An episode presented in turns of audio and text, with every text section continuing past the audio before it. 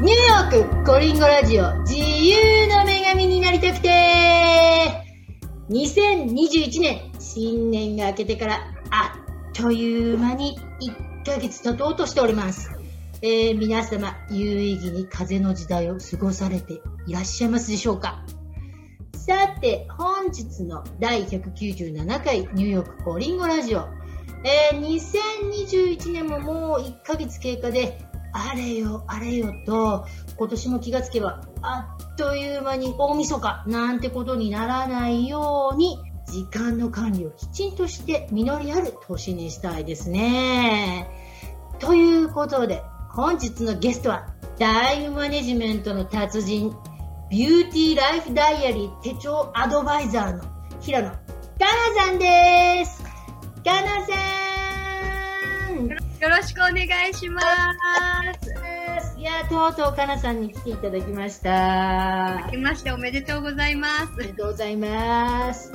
えっとですね、今、かなさんのことをビューティーライフダイアリー手帳アドバイザーと紹介したんですけど、す。はい。このビューティーライフダイアリー、一体なんやねんっていう人もいると思うんで、ちょっとこのダイアリーの手帳のね、説明していただけたらありがたいなと。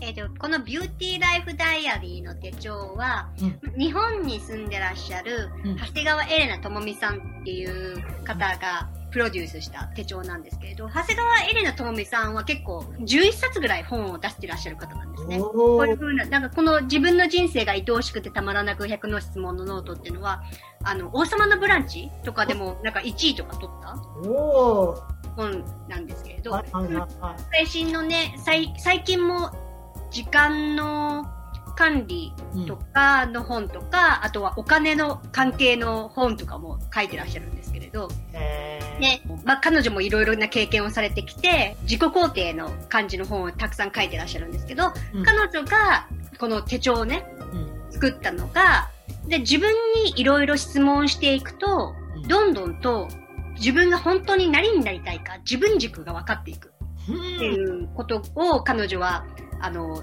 突き止めて、うんそれで、この、で、やっぱり書くことっていうのがすごい大事。まあ脳にも大事ですし、まあ書くことも大事ですし、で、あの、書くことによって自分でもっと自分が本当に何がしたいかってわかる。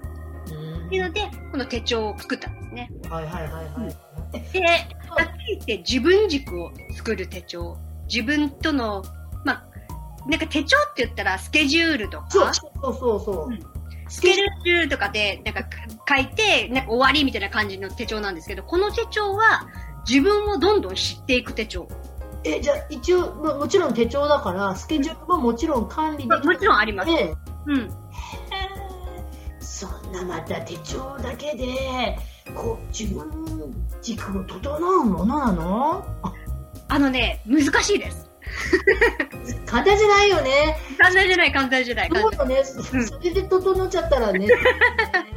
でも、うんやっぱりね、難しいけれど、ちょっとずつ書いていくことによって、だんだんとなんか、ほ私ね、他の手帳もいっぱいいろいろ使ったことあるんですよ。はいはいはいはい。ねなんか、やっぱり1月とかね、12月ぐらいになったら、なんか、新しいことを始め、新しい年のために手帳買うじゃないですか。うんうんうんうん。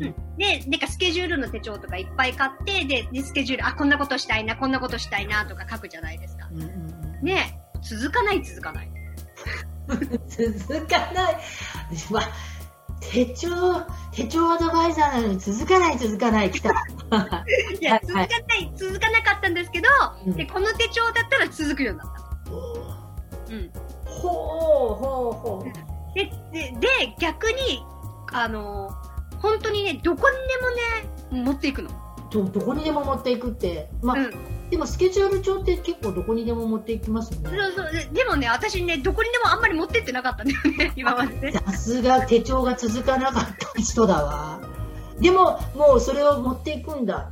そうそうそう。で、なんか、今までね、手帳、まあ、私、旦那のね、スケジュールとかも管理してるし、あとは、あの、経営もしてるので、経営の分のスケジュールも管理してうんる。ビジネスの方と、主人と自分といろんなか、そうそうそう。で、Google、Google キャレンダーに全部入れるじゃないですか。あ、うんうん。そっち楽だった。楽楽なんですけど、でも、でもね、こっちの方が今大、すごい大事。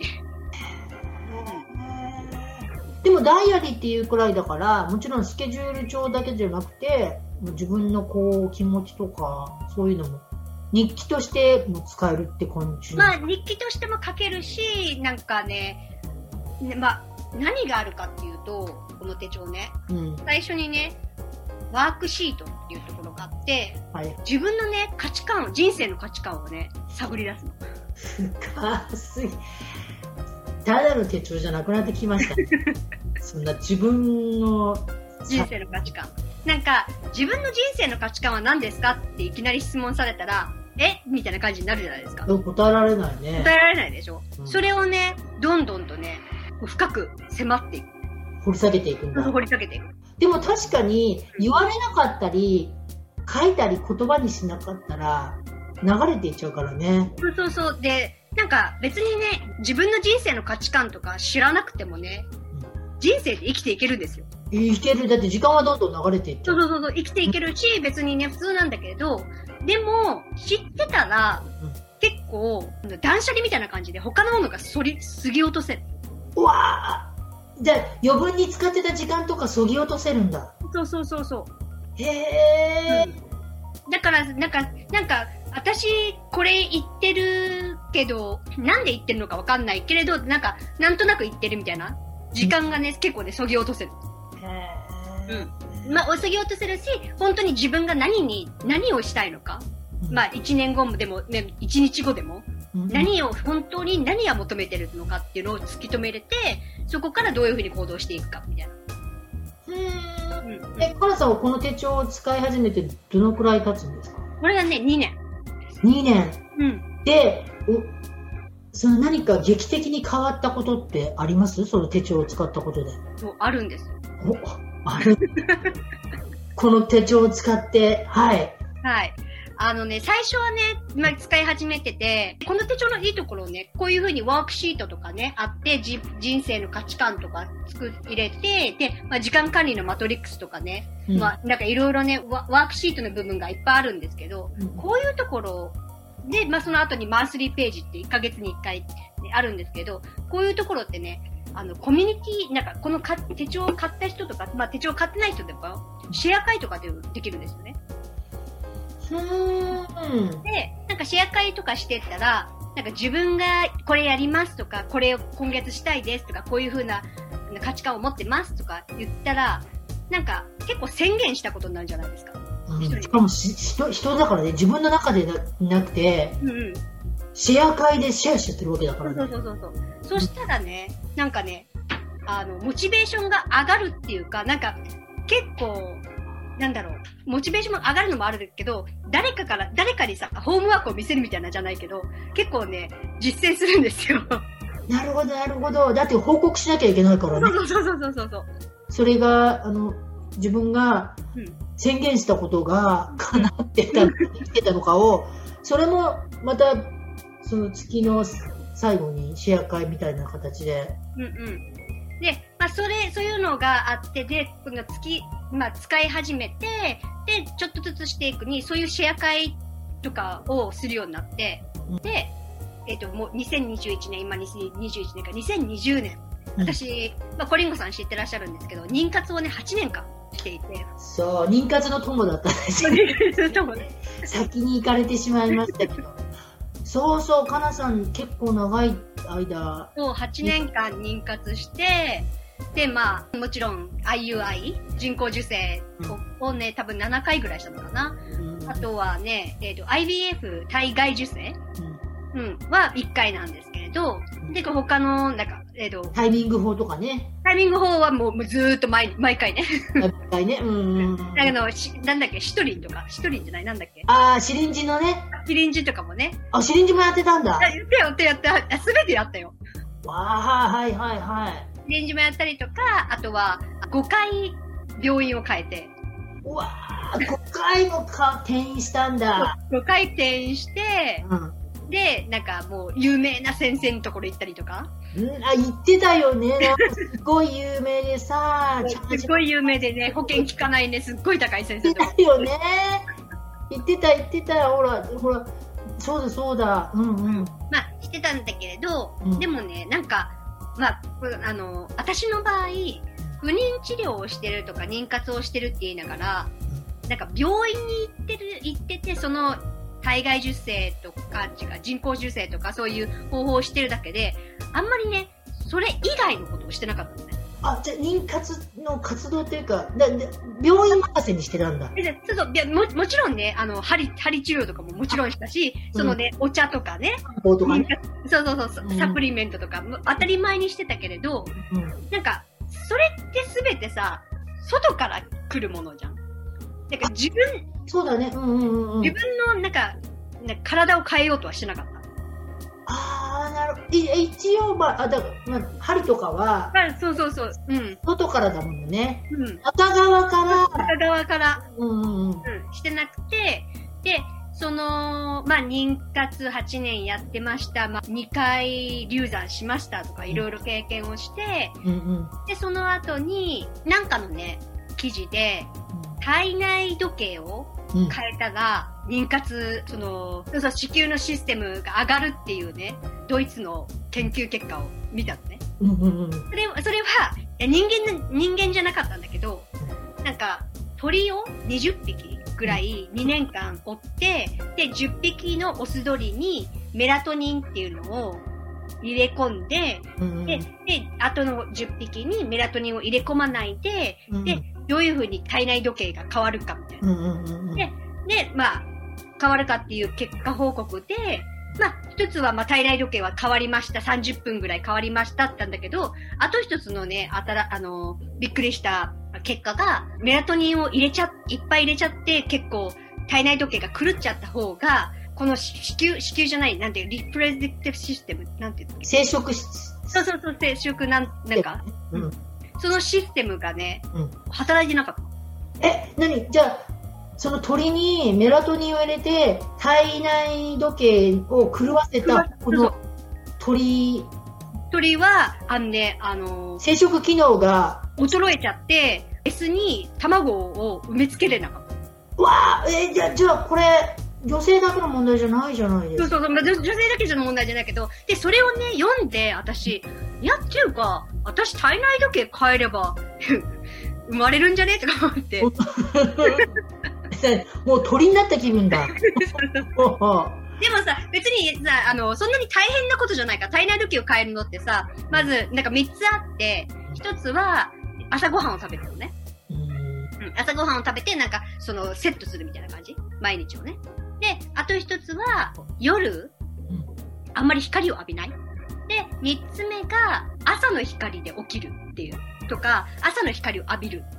ってのが良くて、で、私も、あの、朝食って結構毎、もう毎日食べれる、食べる人だから、それは良くて、でも、私、すっごい仕事が好きな人だから、もう毎日ずーっとね、もう朝から24時間ぐらいメールでもややれる人なのね。うんうんうんうんだめ、でも、もう夜の8時半以降はテクノロジーを触らないようにしてる。Oh my god! No way よ、それ。えー、8時半？そう。で、だからそれをもう絶対にするために8時半以降、うちんち寝室にはテクノロジーを持ち込まないっていう。Oh wow! うちのテクノロジーだらけだよ。ゲーム機械とかさ、ゲーム機とか、ゲーム機うんうんうんとか。だから、その環境を整えたのよ。その、寝室に持っていかないから、もう8時半以降は寝室にしかいないみたいな。うわー、それ、それで朝日とともに起きて、朝日とともに起きて、で、朝は、まあ、とりあえず朝起きて、まあ、トイレに行ってとかいろいろして、そしたら、その後は、ちゃんと、ちょっとしたヨガ的なエクササイズをして、メディテーション、瞑想をして、うんで、うん呼吸法とかして、そして、それが全部終わったら、朝日を浴びに、歩きに行く。そう、かなさん妊娠してそのさ、ティップをくれたのにさ、朝の散歩してないよ。朝日も浴びなきゃいけないんだ。そうそう、朝日を浴びるのがいいって、そして、でね、やっぱりさ、それってさ、なんか、毎日できない、しにくいじゃん。習慣にするのってで、これのね、この、それの、これのいいところが、なんか毎月のところにね、習慣を作るページがあるんだよ。うわ、もう、手帳に習慣を書き込むんだ。その習慣を書き込んで、それを自分で、なんか丸×みたいな感じで。ああ、できたかできないか、みたいうな。そそうそう、できたよ、できてないよ、みたいな感じで書くんだけれど、そこになんか、毎回ね、毎日書いてたの。できました、できませんでしたって。で、やってた日、時って毎日できてたんですけど、でできてたんだけど、ここと部分とかね。あーあ、それはもう、じゃあ、朝散歩行ったとかそういうので？そうそうそうそうそうで、そしたらね、2ヶ月で妊娠したの。何体内時計を変えて？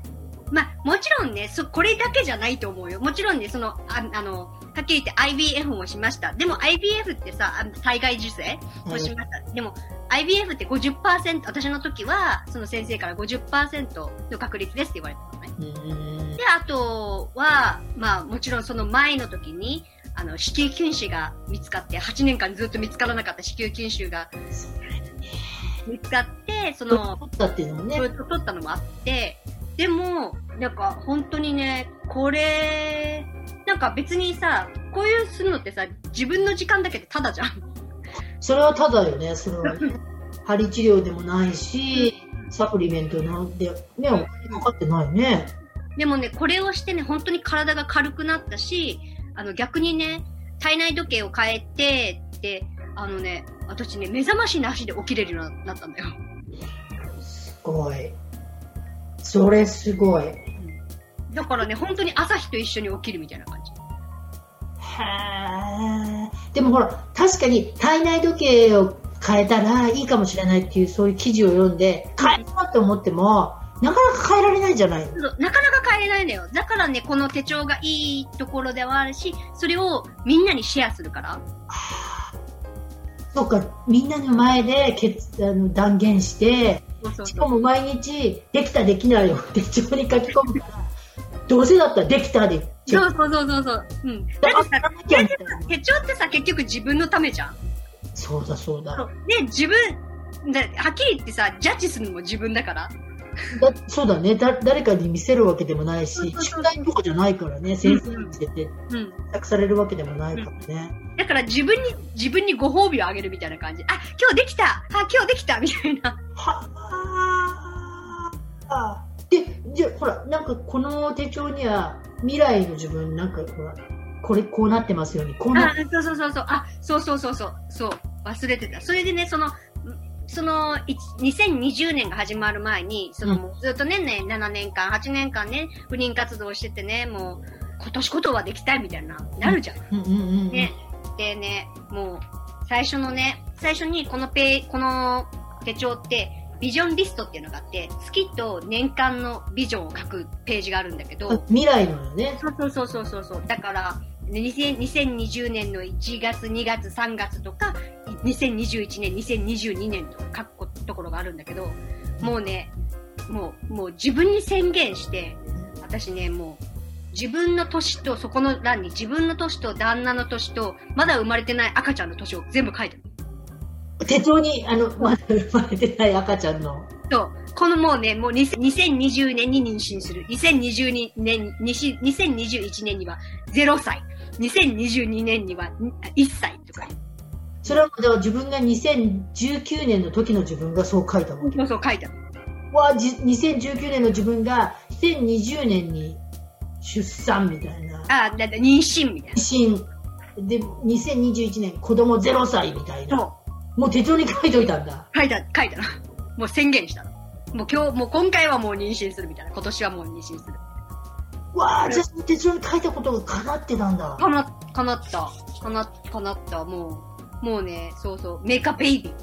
I'm I'm going to be a pregnant. わあ。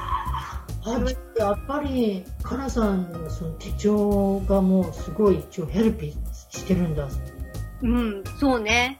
なんかもう自分に宣言してます。もう、なんか結構さ、自分に宣言したらさ、なんだろう、人に宣言するよりさ、自分への約束だからさ。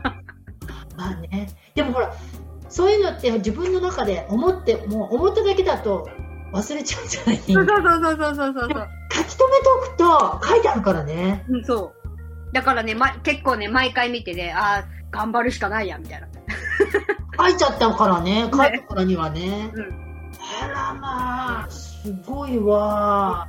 だからね、8年妊活をしてて、不妊治療してて、うん。で、もうこれを書いて、まあ、この手帳に出会って、なんか自分の優勢獣医とかね、なんか本当に、なんか妊活してるってだけなーなーで、結構私の場合はなーなーで、うんで、も仕事とか全く諦めてなかったのね。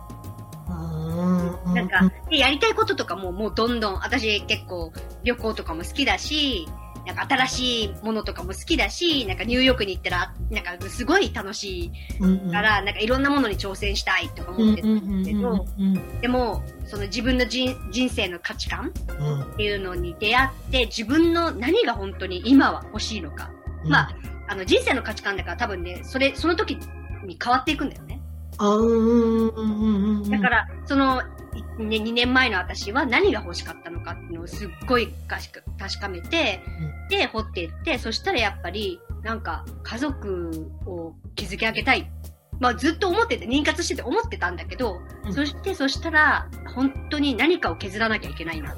ほうん。う。うん、でちょっとずつね、仕事をね、減らしてって、うフルタイムからパートタイムになり、んで、パートタイムから辞めて、うん。とか、あとは、私、まあ、本業の他に、副業で、えっ、と、ヨガスタジオを経営してるので、それを、その仕事を、なんか、他の人にできる人に回したりとか。はうん。あ。あ、じゃあ、自分のプライオリティをこう見極めることができるようになったんだ。そうで、そうそうそう。プライオリティじゃないことをそぎ落とせるという。そう、そぎ落としてって。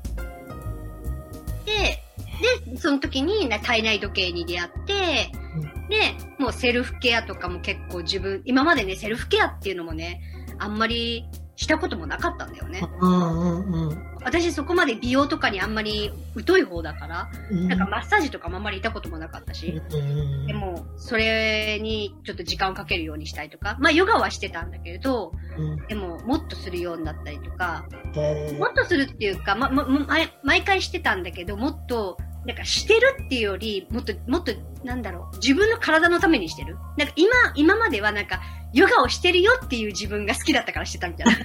なるほどな。あうんはいはいはい。私ヨガやってるせい。そうそうそうそう。うんうんうん。でもそれじゃなく、まあ、そそれもいいんだけど、でだけど、もっと自分の体のために、とか、あのね、あの、精神のためにするようにして、はうんうんあうわあ、すごいじゃないですか、この手帳、じゃあ。そう、すごい。スケジュール管理だけじゃないんだ。スケジュール感じだけじゃない。自分の人生の価値観や、まあ、もちろんね、スケジュール管理が悪いとか言ってるわけじゃなくて、それもすごいいいことだけど、それの元のね、本質を知ったら、もっとスケスケジュール管理が自分のために良くなるわけじゃん。うん何がしたいかっていうのが。しかもほら、ね、かなさんも私もそうなんだけど、すごい忙しくて、もうやることがいっぱいあるじゃない？そうするとスケジュール帳なんてすっごい埋まっちゃうじゃない、うんうんうんうん。予定すぎて。そうそうそう。ね、逆にね、私この、この手帳を使ってね、あんまりね、埋めなくなった。で、そう言ってたから、は？スケジュール帳ってスケジュールを埋めるものがスケジュール帳でしょうみたいな。だから、逆に、それをなくすために、その、も、もちろん、あの、だ例を言うと、今、コリンゴさんとのさ、ミーティングっていうか、このレコーディングしてるじゃん。その、その30分、30分前は、その準備の時間みたいな感じで撮っとく。で、自分を、だから、クオリティが高いもの。毎回、毎回ね。うんうんうんその友達に会うとしても、うんなんかただ単に会うんじゃなくて、なんか自分、自分がいい時に会いたいじゃん。はあ。そういう時間も、なんか、その手帳に入れてあげる。この30分時間とか15分の時間は自分の、何、まあなんか変な言い方だけど精神を整えるじゃなくて、まあ、カームダウンさせる時間みたいな。うんうんうん、ちょっと落ち着いてみたいな。へうん。え。さすが手帳アドバイザー、使いこなしてますね。